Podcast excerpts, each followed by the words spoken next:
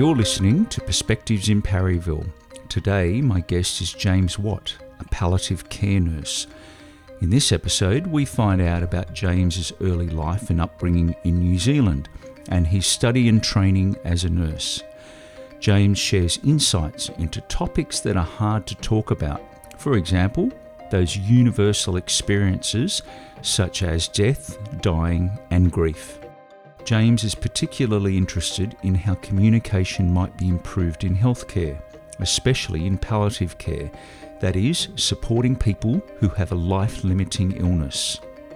We chat about how James develops communication skills of his healthcare colleagues and the micro skills in this area, naming an emotion, using the seemingly simple phrase, tell me more, validating and listening as a way to acknowledge the patient summarising and reflecting back.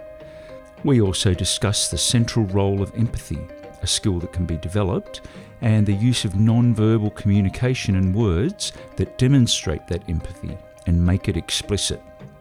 James reflects on his clinical and staff training experiences during COVID and his thoughts on trauma, anger, fear, anxiety, isolation, and collective grief in a post pandemic world we explore how James uses learning design skills to further expand and enhance his training and development techniques within healthcare, helping staff recognise and understand the complexities of grief.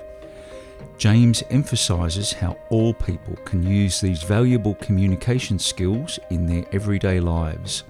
Here's my conversation with James Watt.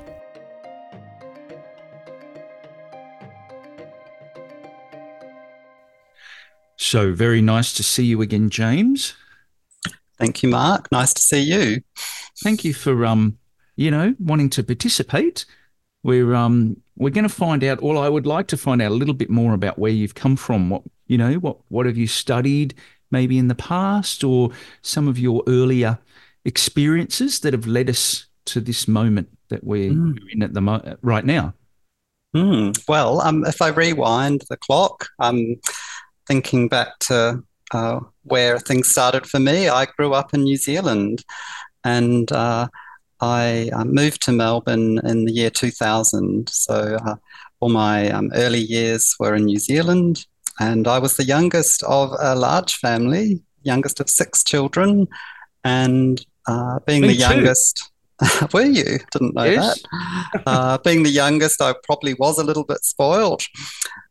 and um, my mum was a stay at home mum and did an amazing job raising six children. And my dad was actually a professional photographer.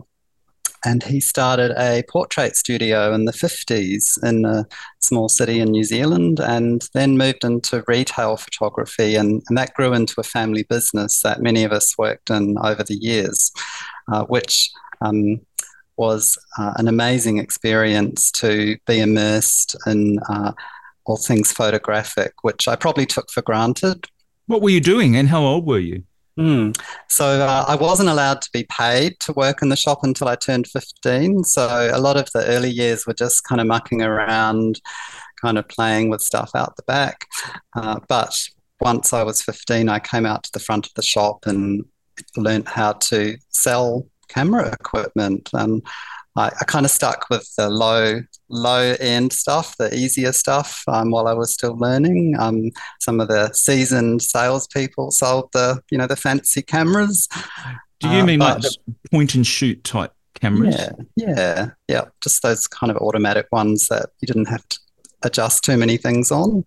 Uh, we did a lot of photo processing as well, and uh, um, not on site. Um, we were very against that whole one hour processing movement, which um, we felt was resulted in pretty poor quality print. So, uh, can I just ask for our, sorry to interrupt you, but for our younger audience members, what does that even mean? What is this well, one um, hour? Back in the day of film processing, uh, normally when you sent your um, film away to be processed, it would take at least a few days, um, sometimes a week, or if it was an unusual process, maybe even a few weeks. Uh, so um, I think in the 80s, this one hour processing thing came in, and uh, these shops had these kind of big machines that would process the film on site, and you could pick your photos up an hour later, which, you know, I remember being so excited waiting for those films to come back. It was um, hard to contain yourself waiting to see what your images were going to look like. So, uh, yeah, that was um, um, much of my childhood was uh, in that kind of environment. And um, then uh, I enjoyed my schooling years. I was a pretty um, motivated student and had some great teachers. Uh, and then um, in 1985, um, my dad suddenly died, which was uh, pretty shocking and unexpected, and um, obviously had a huge impact on all of us as a family. And uh, being a well known business person in our community, um, uh, it kind of affected a lot of people. So we um, continued to run that business as a family. And for about five more years, and then we sold it. And uh, my brother continued working in it, but it was owned by someone else and traded under its current under that name for 70 years until it closed a few years ago. Mark, I wanted to mention this book that I read many years ago. A psychologist I was seeing at the time uh, mentioned it to me as something that I might find useful. And it's called The Loss That Is Forever The Lifelong Impact of the Early Death of a Mother or Father. And it's written by Maxine Harris. It's uh, quite an old book. I'm not sure what year it was published, but I found that so helpful. Having lost my dad when I was 13, uh, that really changes your outlook on the world. And suddenly, death that seems to be something um, you know you're untouched by becomes a very normal, expected thing that could be just around the corner. So uh, I think you know that really made sense to me, and I think that. Uh, helped me work in the area of palliative care for so long, and uh, really normalize the whole experience of death. Uh, it's not uncommon, and people I meet who get to a very old age that are quite shocked and surprised when they find out they're coming to the end of their life, and it's not something they may have thought much about. I've been thinking about it probably every day of my whole life, uh, and um, this book really helped me understand why.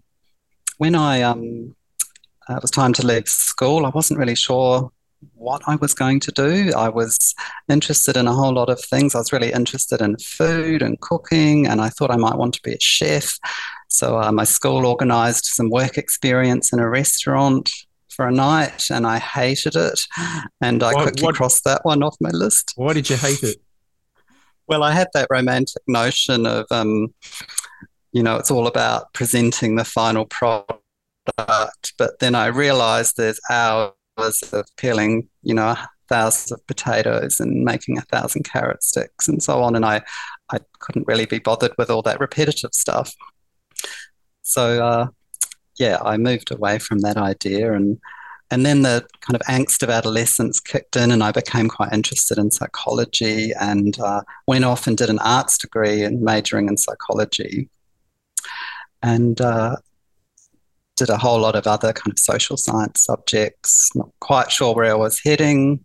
And then got towards the end of that and then thought I wanted to study nursing. And at that time, a new course had just been launched, a graduate entry program where you could study nursing in two years. So this is in the early 90s.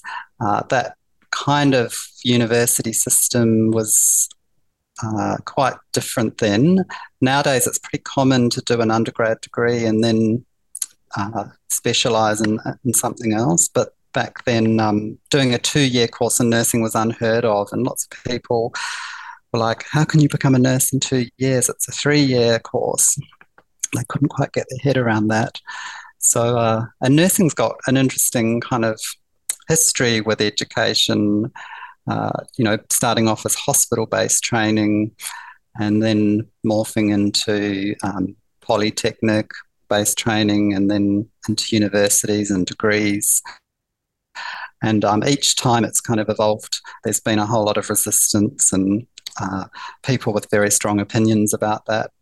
So, uh, yeah, I um, I kind of was in that changeover period of doing a diploma in nursing, and then the degrees were coming out, and everyone wanted a degree in nursing. But uh, uh, at the end of the day, um, um, the um, the most important thing, as well as the theoretical background, it was really important to have that hands-on practical experience. So, uh, yeah, that was um, that was kind of my experience of getting into nursing. What happened after that? I'm trying to remember. What year? What era are we up to hmm. now? Yeah, we're um we're in the early nineties. Uh, I um my first job when I graduated from my course was in mental health, and uh, I um really enjoyed that. Made some lifelong friends in Can the I mental health area. A mm. question: When you do nursing, do you specialise into something like mental health, or you just you basically just cover everything and then it's wherever you're placed. Yeah. In New Zealand at that time, you came out with what was called a comprehensive qualification. So you could go into any area.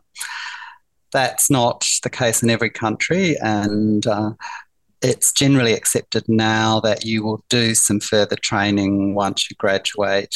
So uh, most nurses nowadays do what's called a graduate year. So you might graduate and then go into mental health and do your graduate year in mental health and some further study. So, yeah, I kind of could work anywhere, and uh, uh, I was really interested in traveling as well, and that was one of the appeals of nursing. It was meant to be a great qualification to travel with. I'd actually considered teaching when I was younger, and uh, I was under this impression that uh, to be a primary teacher, you had to be great at music and be able to play a musical instrument because all my primary teachers played musical instruments. Uh, and I wasn't very musical, so I disregarded that option. Um, but I did come from a family of teachers. Uh, my oldest brother was an academic. My next sister was a high school teacher, and then the next sister was a primary school teacher. So I um, did get exposed to a bit of uh, the teaching world. And um, I, when I was little, I thought it was really cool that my big sister was um, at Teachers College and she used to kind of practice on me and come home and get me to do things. And I'd go back to school kind of feeling a bit special because I knew what was going on behind the scenes with the teachers. Oh, yes, an inside scoop, the behind the scenes of teaching. Yes. What, what sort of things? Can you share with us? Like, you know, what did you uh, what did you learn about learning?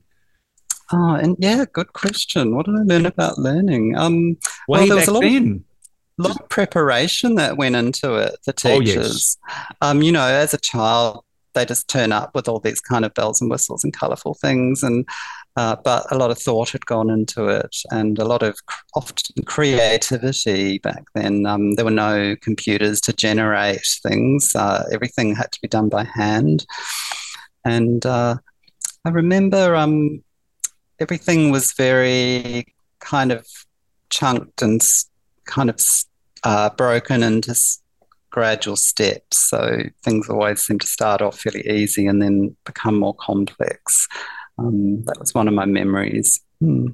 Mm. So I'm sure I'm sure your teachers, when you revealed, were they impressed or were they kind of thinking, "Well, how, how do you know all this?" Or I can't remember. Um, I honestly can't remember, but I do. My mum tells me this story when I was at kinder. Um, I was the only child in the group that knew the colour silver. The teacher must have been asking us about colours, and somehow I knew what the colour silver was. Uh, but yeah, other than that, I don't remember what the teachers thought of that. So then, I'm did I'm assuming that you started reflecting, or no, not reflecting, like um, incorporating maybe learning and teaching into your role as mm. mental health nurse, or mm. can they tell us? Not more? so much in the early years of my career. The my interest in education came a bit later, as I, I guess, became more confident in my own self and my own knowledge and skills. So uh, I think as a new graduate, you're very focused on um, becoming, you know, proficient at your job. Uh, so what was so, it like your mm, job? You know, mm. during during when you first graduated, and to just sort of just get on with things? Did you travel? Yeah. So the travel came um, a few years later. So I, I did a couple of years in mental health, and then I went overseas to the UK and spent a couple of years over there and got some more experience and and got kind of scratched the travel itch bug. Uh, and then came back to New Zealand and kind of moved around in a few different roles and got into community nursing. Um, and uh, and then when I moved to Australia in 2000, my first job that I took here was with the Royal District Nursing Service, and uh, and that's when I um, actually got right into palliative care nursing, which um, can talk about in a minute. But um, I think I actually had a number of kind of earlier experiences that I think got me quite interested in palliative care. So. Uh, obviously the loss of my own dad made me very aware of uh, you know what what losing a loved one is like, and uh, particularly from a, a, young person's perspective. Um, but I also um, lost a number of family members. Uh, my um, my uh, I was involved in caring for a grandmother at home who died at home, and that was a, a pretty unique, special experience. And um, I remember having a, a primary school teacher whose father died, and she was incredible. She sat in front of our class and cried, and she she told us in very age appropriate language what that was like for her and explained about the process of dying to like I suppose we were about 11 or 12 uh, so I had um, I had some very early positive kind of experiences of death and dying which uh, kind of supported my interest and uh, got me um, interested in palliative care. Can I just ask a question? This is more for the audience, but how, mm. do, how do you, or how does one define palliative care? Mm, yeah, yeah, it's not a well understood term and it's a confusing term. Uh, essentially, palliative care is an approach to care that's focused on managing symptoms and improving quality of life for people that have a life limiting illness.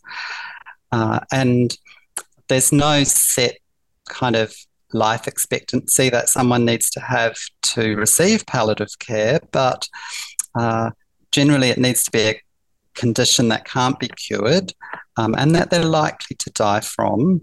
So uh, the focus of care moves away from some of those treatments that are, are aimed at cure, and they we we spend our time and energy on helping them live well for however long that may be, and making sure symptoms are well managed and families receive practical and emotional support that they need.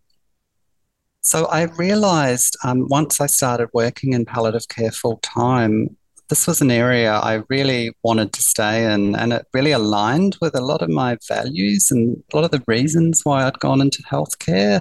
Uh, I really wanted to uh, um, support people um, that needed assistance and um, make life easier for them and on their terms. And palliative care is very much about uh, what the person wants, not what the health system thinks they need. So it's very patient directed and person centered. And I really liked that, and it was really attractive to me. So, uh, this was an area I, I stayed in for many years.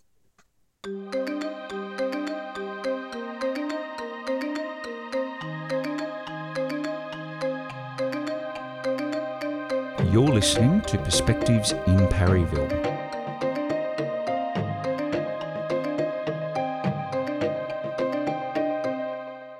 So, this sort of territory with death and dying and grief and you know it's it's not for the faint-hearted or you know it's it's sort of uh not everyone's up for a conversation about this and I could understand healthcare workers sure that they kind of occupy that territory. They're a lot more familiar and everyday occurrence. You know, that comes with that territory. So I guess my question is how do you approach communication in that territory for, I guess, for nurses maybe that specialize in palliative care, but also for all nurses? Like, what sort of, what did you do? Like, how do you strategize or, you know, what sort of language do you use or like? Yeah, this is um, such an interesting area. And I became interested in supporting my colleagues in their endeavours to be effective communicators in the healthcare setting. It's this kind of interest I had, uh, I think, started when I did my master's in palliative care nursing. And uh, I did a minor thesis in uh, what we call family meetings. So it's quite common in hospitals for lots of family members to be very concerned about their loved one, and the um, the patient may want uh, their family to be involved and hear all the same information that they're hearing. And so I did a study in the hospital that I was working in at the time where I, um, I used some recently published clinical practice guidelines on running family meetings and I tested them in an acute hospital setting. So I trained um, a handful of health staff in how to, I guess, run a family meeting. So, how to um, prepare a meeting so that uh, all the right people are invited, how to help everyone feel included, how to make sure that information is going to be accessible. So, do we need to have an interpreter there, for example, or do we need some other parts of the healthcare team that are really important in this person's care? And how do we how do we get the the patient and family members' agenda up in fr- front and centre because one of the things hospitals aren't very good at doing is health staff we we run around with our own kind of list to-do list and our own agenda and you know we need we need to make sure the patient understands xyz and we can tick tick our boxes and then we're done for the day. But actually the the patient and family might have a different agenda and a whole lot of other questions we're not aware of. So it's really important that we recognize um, that someone someone receiving care is going to have a whole lot of stuff they need to know, and that's maybe more important to them than what we think is important. So, part of uh, training staff to run family meetings was, you know, making sure they they draw out this agenda right at the beginning of the meeting. And it's not just in a family meeting situation. This is, you know, one on one as well. So, uh, so when, might... when you use that, sorry to mm. interrupt, but when you mm. use that word agenda, like mm. I know hmm. agenda from a like a meeting agenda, but hmm. in this sort of highly personal sort of territory, is it? Can you what's what do you mean by the agenda yeah. of the family? Yeah, so uh, sometimes um, people might want to devote a significant amount of the conversation to potential treatments. Someone else might want to focus on how do we get, how do we support this person at home and what kind of help will we get. Someone else might want to talk about how do I tell my children that I'm not going to be around next year and who can support me with that. So it's drawing out, you know, what's important to this person. If it's if we're focusing on quality of life, everyone's going to be different where do people want to be? What do they need? Who do they want to be around them? Uh, what does their care look like? And how can we make that happen? I can already see there's there's lots of layers to this territory, and it's kind of like lots of uh, what would you call them? Like kind of little little areas that require focused attention and compassion and the rest of it. But then you still would have uh, healthcare staff that they've got their job to do. So how do they? How what sort of strategies do you explore with them? I guess there's another layer of teaching staff yeah, as well. Yeah. So uh, this is where we get into perhaps some of the micro skills around communication. And uh, that's something I like the sound of that. micro skills. Yes, I don't mean to be flippant, but I'm that's something. Uh, yeah, I spend time in the hospital um, teaching people.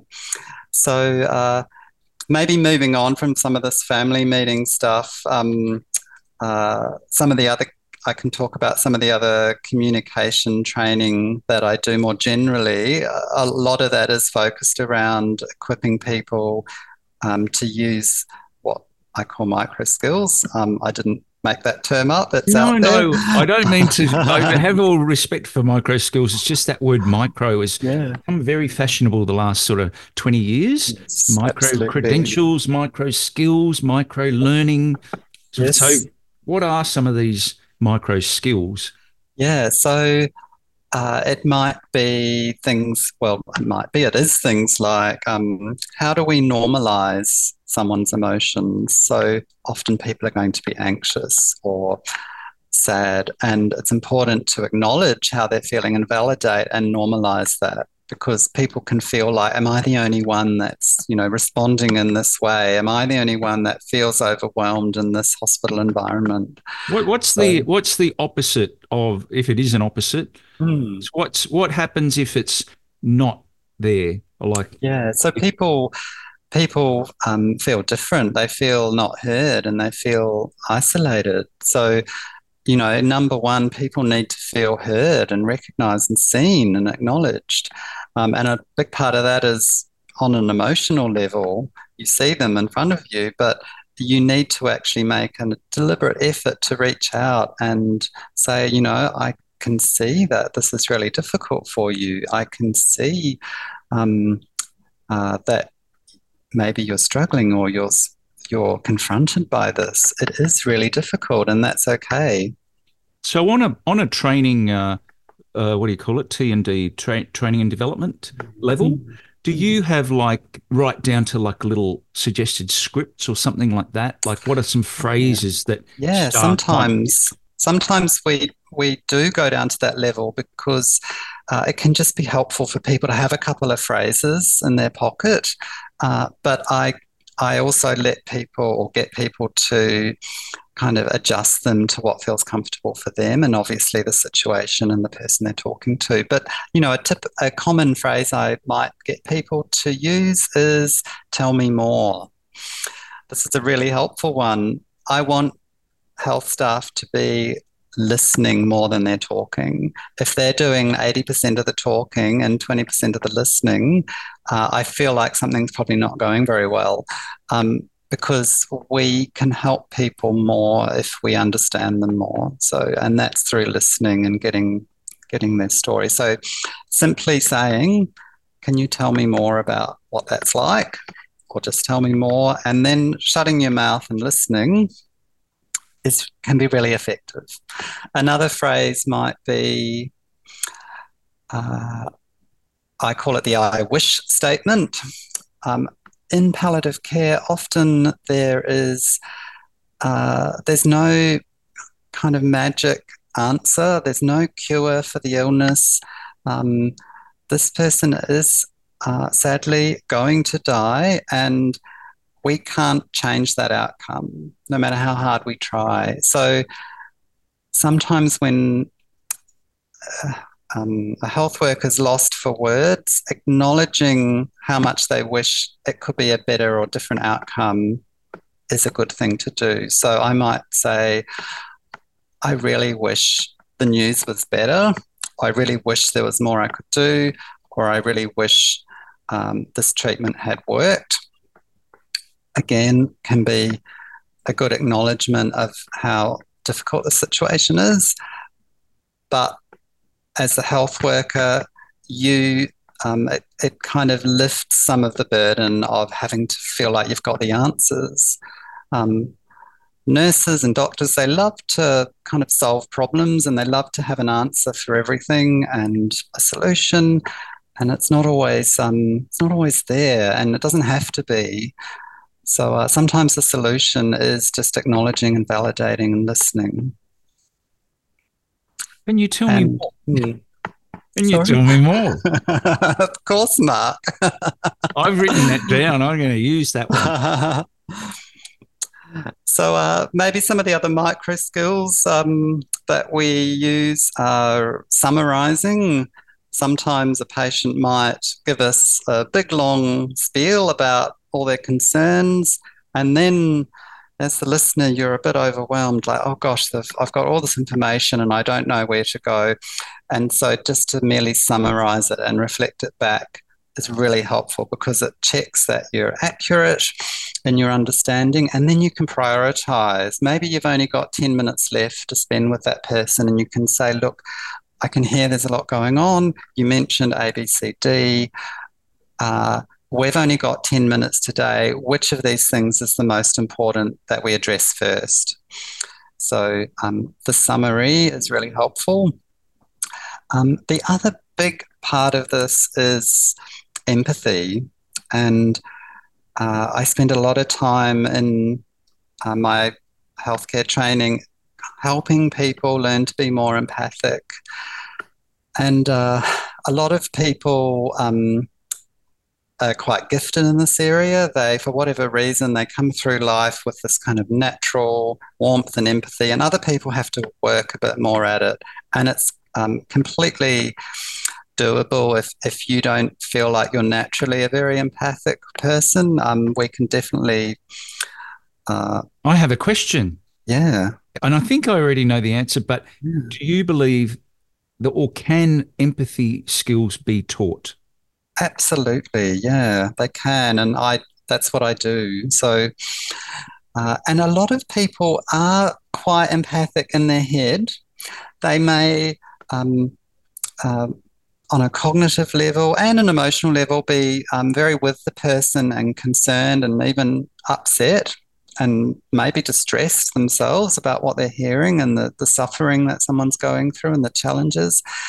But uh, they don't make that explicit. They don't uh, utilize the nonverbals and the words that convey that empathy. So, um, for example, there was a study done um, with some doctors uh, that had consultations with patients.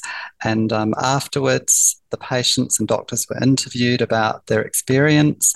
And uh, for, for the patients who said the doctors weren't very empathic, the doctors were saying, "Oh gosh, I, you know, I felt so bad for her," and and they were saying all the things that suggested they were very concerned, but they just weren't making their empathy explicit. Um, so there's some micro skills I teach that help people make that empathy more explicit.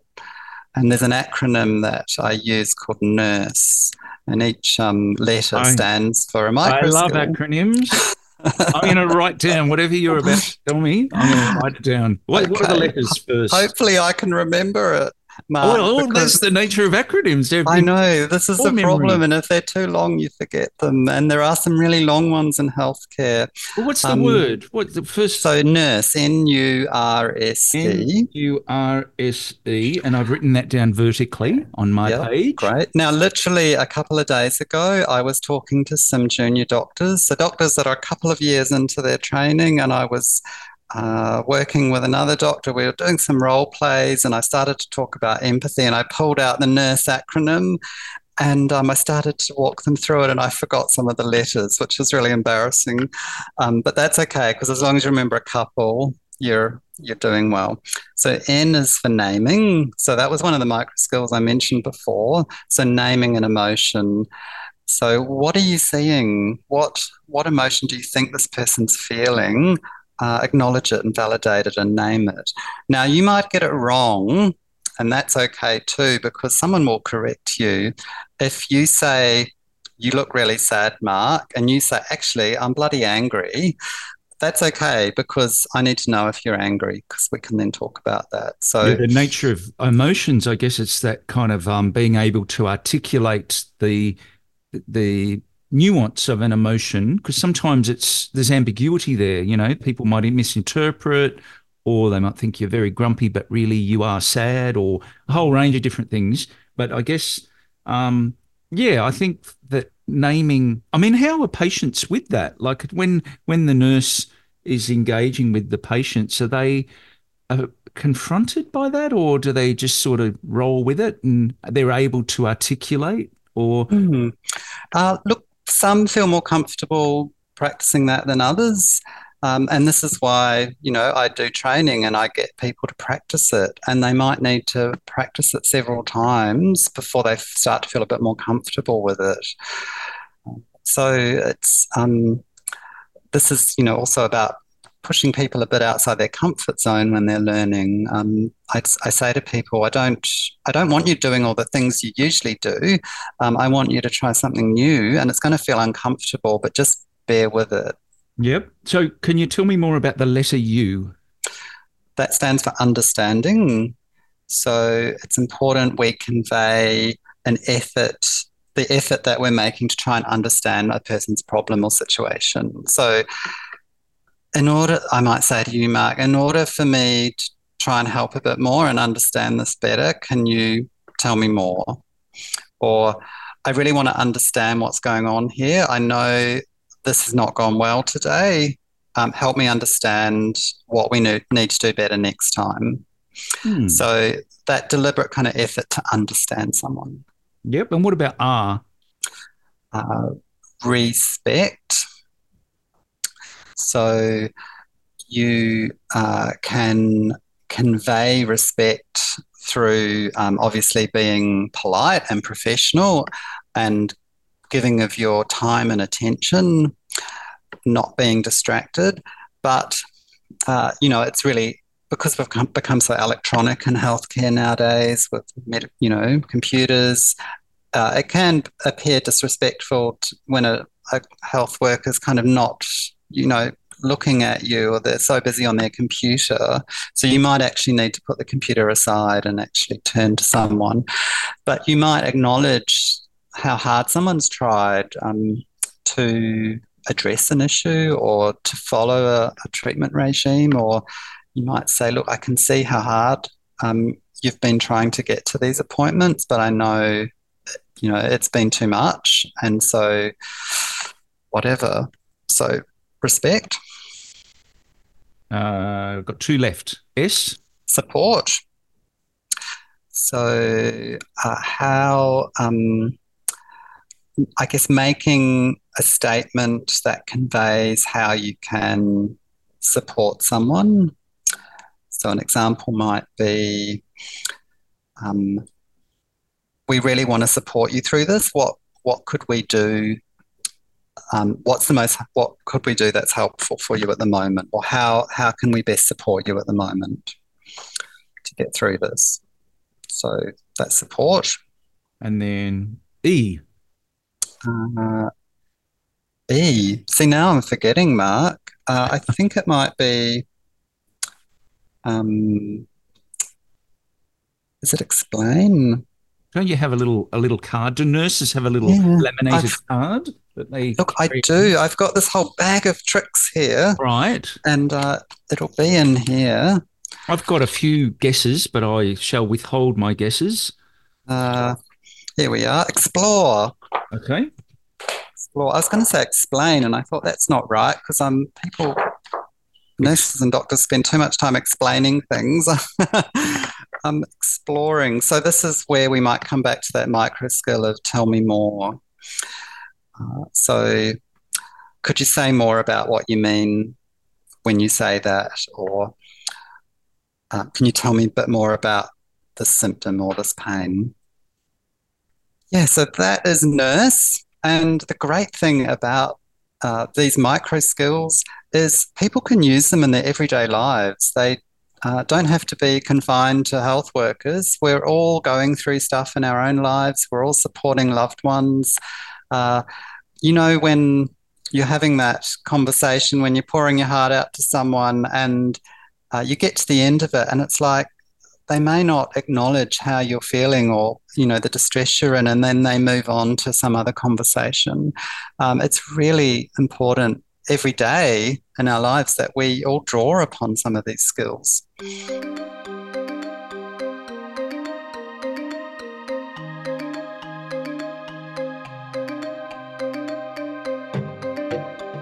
You're listening to Perspectives in Parryville.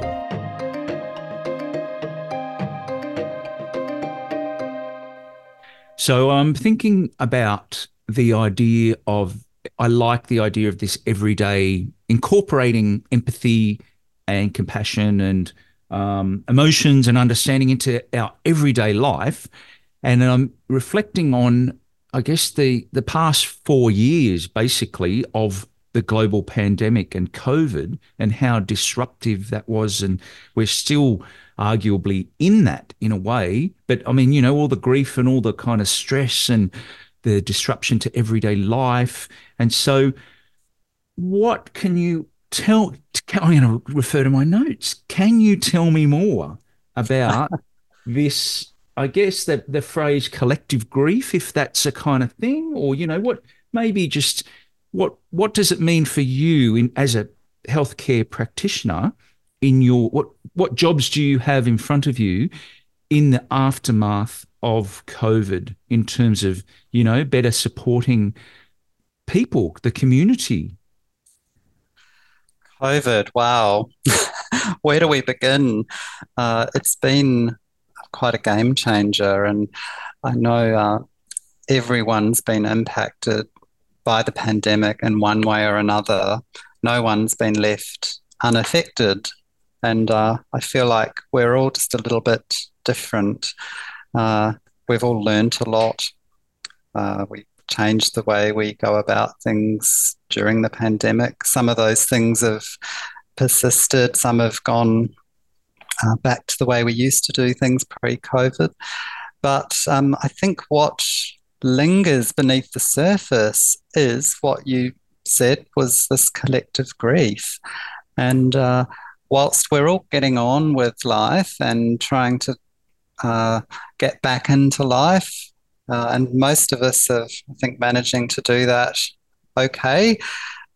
Uh, it, not everyone has been able to, and uh, I think we're all carrying uh, grief um, from that time. Many people have uh, lost someone through COVID or know someone who's died through COVID, and I certainly was personally affected. And um, working in the hospital during the pandemic, particularly in the early days, was actually quite traumatic for a lot of staff. I was working in palliative care at that time and I was caring for people who were dying from COVID and seeing firsthand the impact of the isolation that was being enforced upon families, the separation uh, of family members. And uh, whilst we tried very hard to accommodate visits at end of life, it was really challenging because often family members also had COVID and we had to bring them in back doors of the hospital dressed in PPE and escort them into people patients' rooms. And uh, it was some of this was happening pre-vaccination. We had many, many staff coming down with COVID and in quarantine themselves. And we even had um, one of our doctors was even in our own hospital on a ventilator, uh, which was um, really confronting for staff. So there was a lot of anxiety, a lot of unknowns in the early days of the pandemic. And uh, things slowly improved and got better and uh, we were able to move around much more freely. But that um, those early days were quite traumatic, and people had their usual support systems kind of ripped away from them, and grieving was very different. People were grieving over iPads, and uh, I have an awful memory of. Um, uh, holding an iPad up for a family member so they could, you know, look at their loved one who was in their final hours of life and uh, it was very emotional for everyone involved. And that communicating through technology became very common. Uh, the whole challenge of PPE and how hard it was to communicate with each other.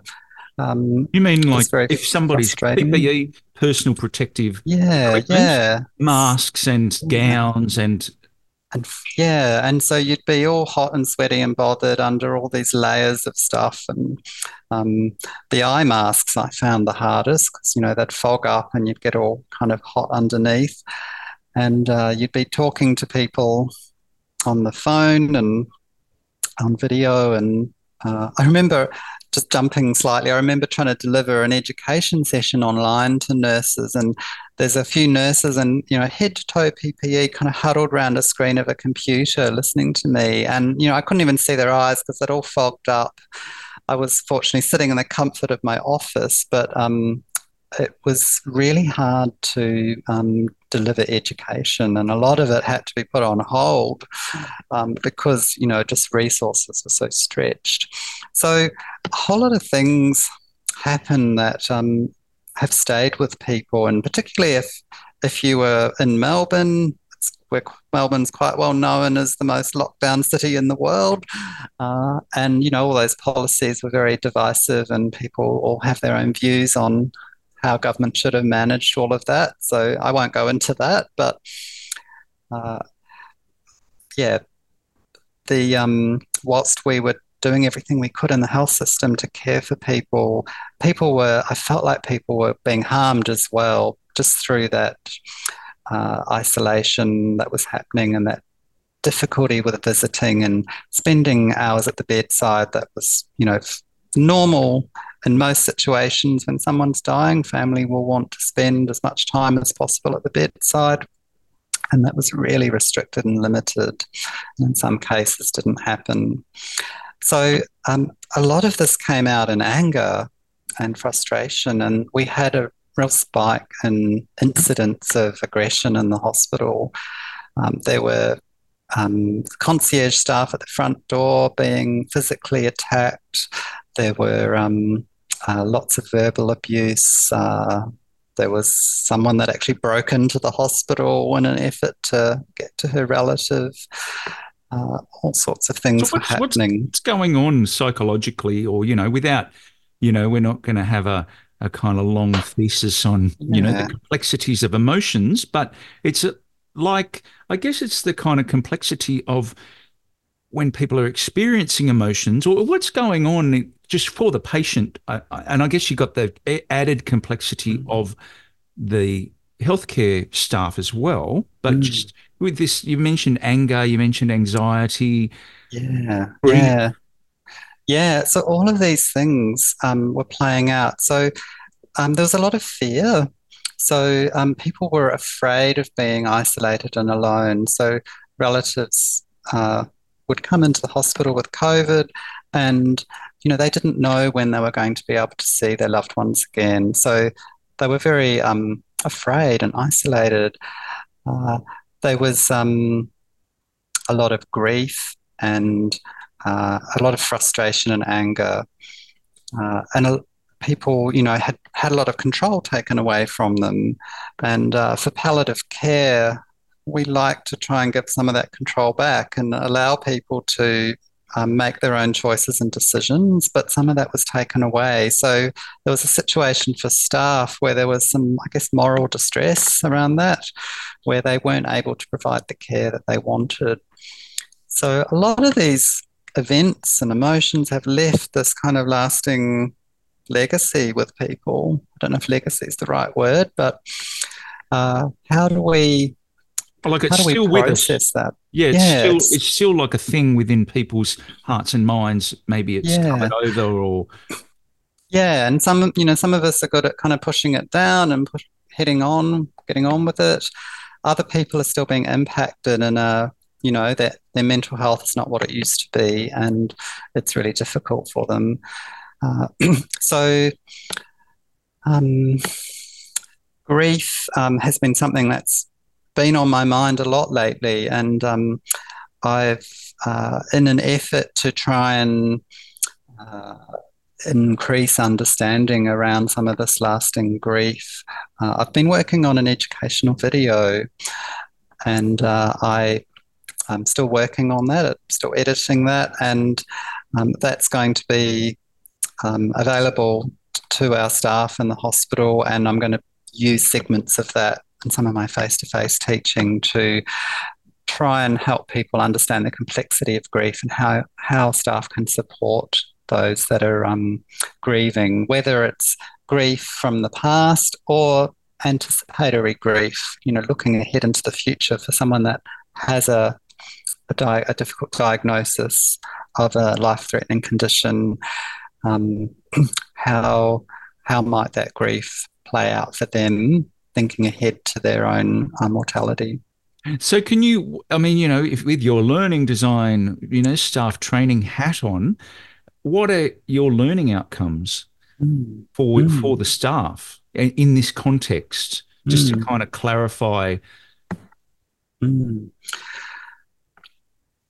So, uh, I think um, first thing is recognizing when grief is present because it can be quite varied. So, um, helping staff uh, see and hear what grief looks and sounds like when they're talking to someone. What is it? What does it look, sound yeah. like, and look like? Well, it can sound like all sorts of things, Mark, and it's going to be different for everybody. But I guess it's also about the context of their story, and that's where you know the tell me more. What's your story? Um, where where have these emotions come from? What what are they related to? Uh, that's going to, I guess, define whether this is um, a situation where they're experiencing grief or not. So once someone recognizes um, that someone might be grieving, then you know what what can we do to support them? And is there are we allowing space for that? Hospitals are terrible for um, you know lack of privacy and um, they're not calming environments generally. They're very noisy and chaotic. And this is why I worked in the community for a long time because um, I like to see people at home and in the comfort of their home. And part What's of me doesn't home? like. Hmm? What's in the home that's not in a hospital? Yeah. Well, just all those familiar things. Often it's pets, um, their favorite armchair, their um, friends and family can easily be around them. Uh, they can just walk to the fridge and grab something if they want it. They don't have to wait half an hour for the nurse to go rummaging through to find some little thing of apple juice that may or may not be in the fridge. So, uh, what were you going to say? Part of you? Uh, yeah, part of me is really challenged by the, the just the physical hospital environment. I feel like sometimes we need to just bulldoze the hospitals down and rebuild them from scratch uh, with a whole lot of um, input from people, from the people that need to use them. Not, I mean, they need to be built for health workers to work efficiently, but they really are there for the people receiving care and need health care, and um, they really need to um, be built with them in mind. And you know, modern the modern buildings we're creating now are, but we work with a lot of very old kind of legacy buildings that are not fit for purpose. Yeah, it is interesting. It's sort of um, got has parallels with um, school teaching or university teaching, where the actual spaces, the lecture theatre or the workshop room or the laboratory, they've kind of um, sure there's ones that are 200 years old, and then the others that are more modern, they've been considered and they're informed by research. And um, some of the researchers I've worked with in the past, they um, study hospital systems as well as the physical environments. And so it does get very complex. But in terms of, um, I don't want to talk too much because we want to hear more from you.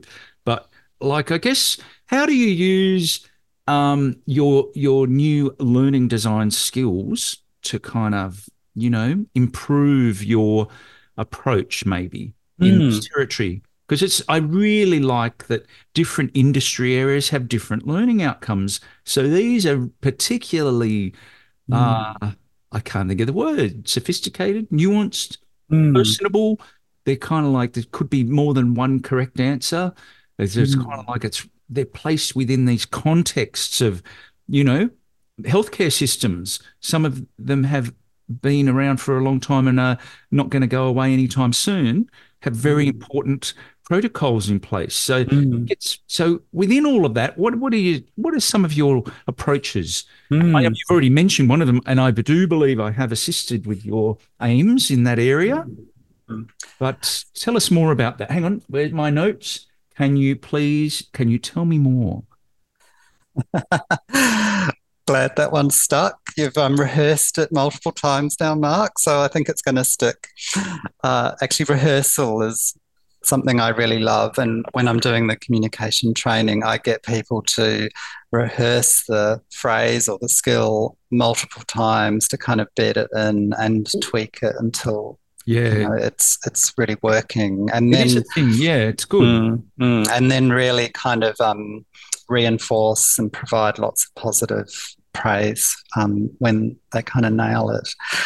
So, learning design. So, yeah, what I haven't mentioned um, in this interview is I studied learning design this year and uh, I was in the very fortunate position of having um, some long service leave that I'd accrued. And so I enrolled in a certificate in learning design uh, and um, did that full time. And it was um, a really amazing course. And it, I, the reason I did it is because I knew there was stuff I didn't know, and I just felt like I needed to know more. I was kind of uh, thinking, how can I um, be a more effective educator in the hospital environment because uh, it's so challenging. You've got people doing shift work, got people in PPE sometimes, you've got rooms that aren't really built for training, got people trying to learn on the run, you've got people of all different disciplines, people that have just graduated through to people that have been these there 30 are, years. Yeah, these are all your learner in the analysis phase, yeah. learner They're requirements.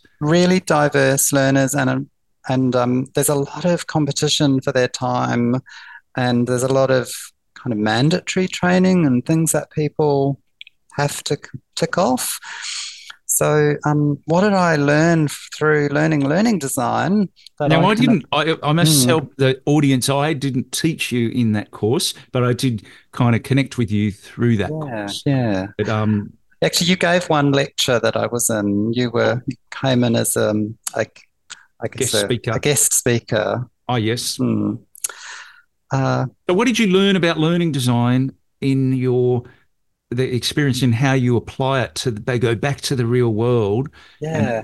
apply. Look, something I've really um, learned to embrace and understand better is the diversity of learners. Uh, so, there's absolutely more than one way to teach something, and you have to provide material in multiple formats.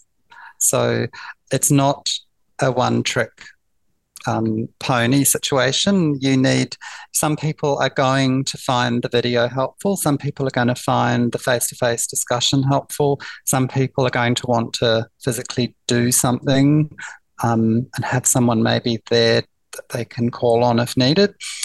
Uh, so I've really started to think about how can I provide those multiple means of engagement and, and different ways that people can engage with the material. And I've really um, been thinking a lot about how to step to the side a bit more. And one of the common themes in the course is the sage on the stage versus the guide on the side. And I used to think that uh, if I could become, if I could be more animated and more funny and more um, kind of loud, then I'll engage my learners that way. Well, and so I learned that actually that, that sometimes, sometimes that can help, and it's important to be an interesting speaker or trainer or whatever. But um, if you I think really carefully about what is it you're trying to convey. What do you want your learners to get out of the session? And if they didn't get anything else out of it, what's the one thing you want them to walk out the door with? And what are the different ways that that could be achieved? And can we provide a couple of those approaches in the one session? So, uh, those in a very small nutshell, or a couple of the things that I got out of the course. Obviously, I got heaps more out of it, but those are a couple of the things that um, I've been carrying over. And I'm only just back into the workplace. Um, I've only been back a few weeks, so I'm yet to sort of apply some of this new learning. And a colleague and I are just developing a one day course, training course in healthcare communication that um, we're going to be delivering in May. So we're just working on some of this and I'm thinking about how I can apply some of these concepts. Mark, you might have noticed a lot of the material I've been drawn to, it's these topics that are hard to talk about. Uh, no one likes to talk about death and dying. No one likes to talk about grief.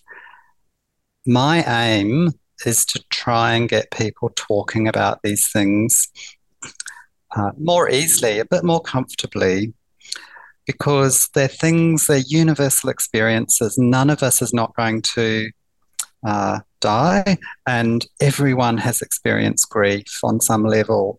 And um, I think in the healthcare setting, when I'm providing education, uh, I'm trying to get people back in touch with their human side. They sometimes put on their professional hat and they forget that they're just talking to other people that have had the same experiences.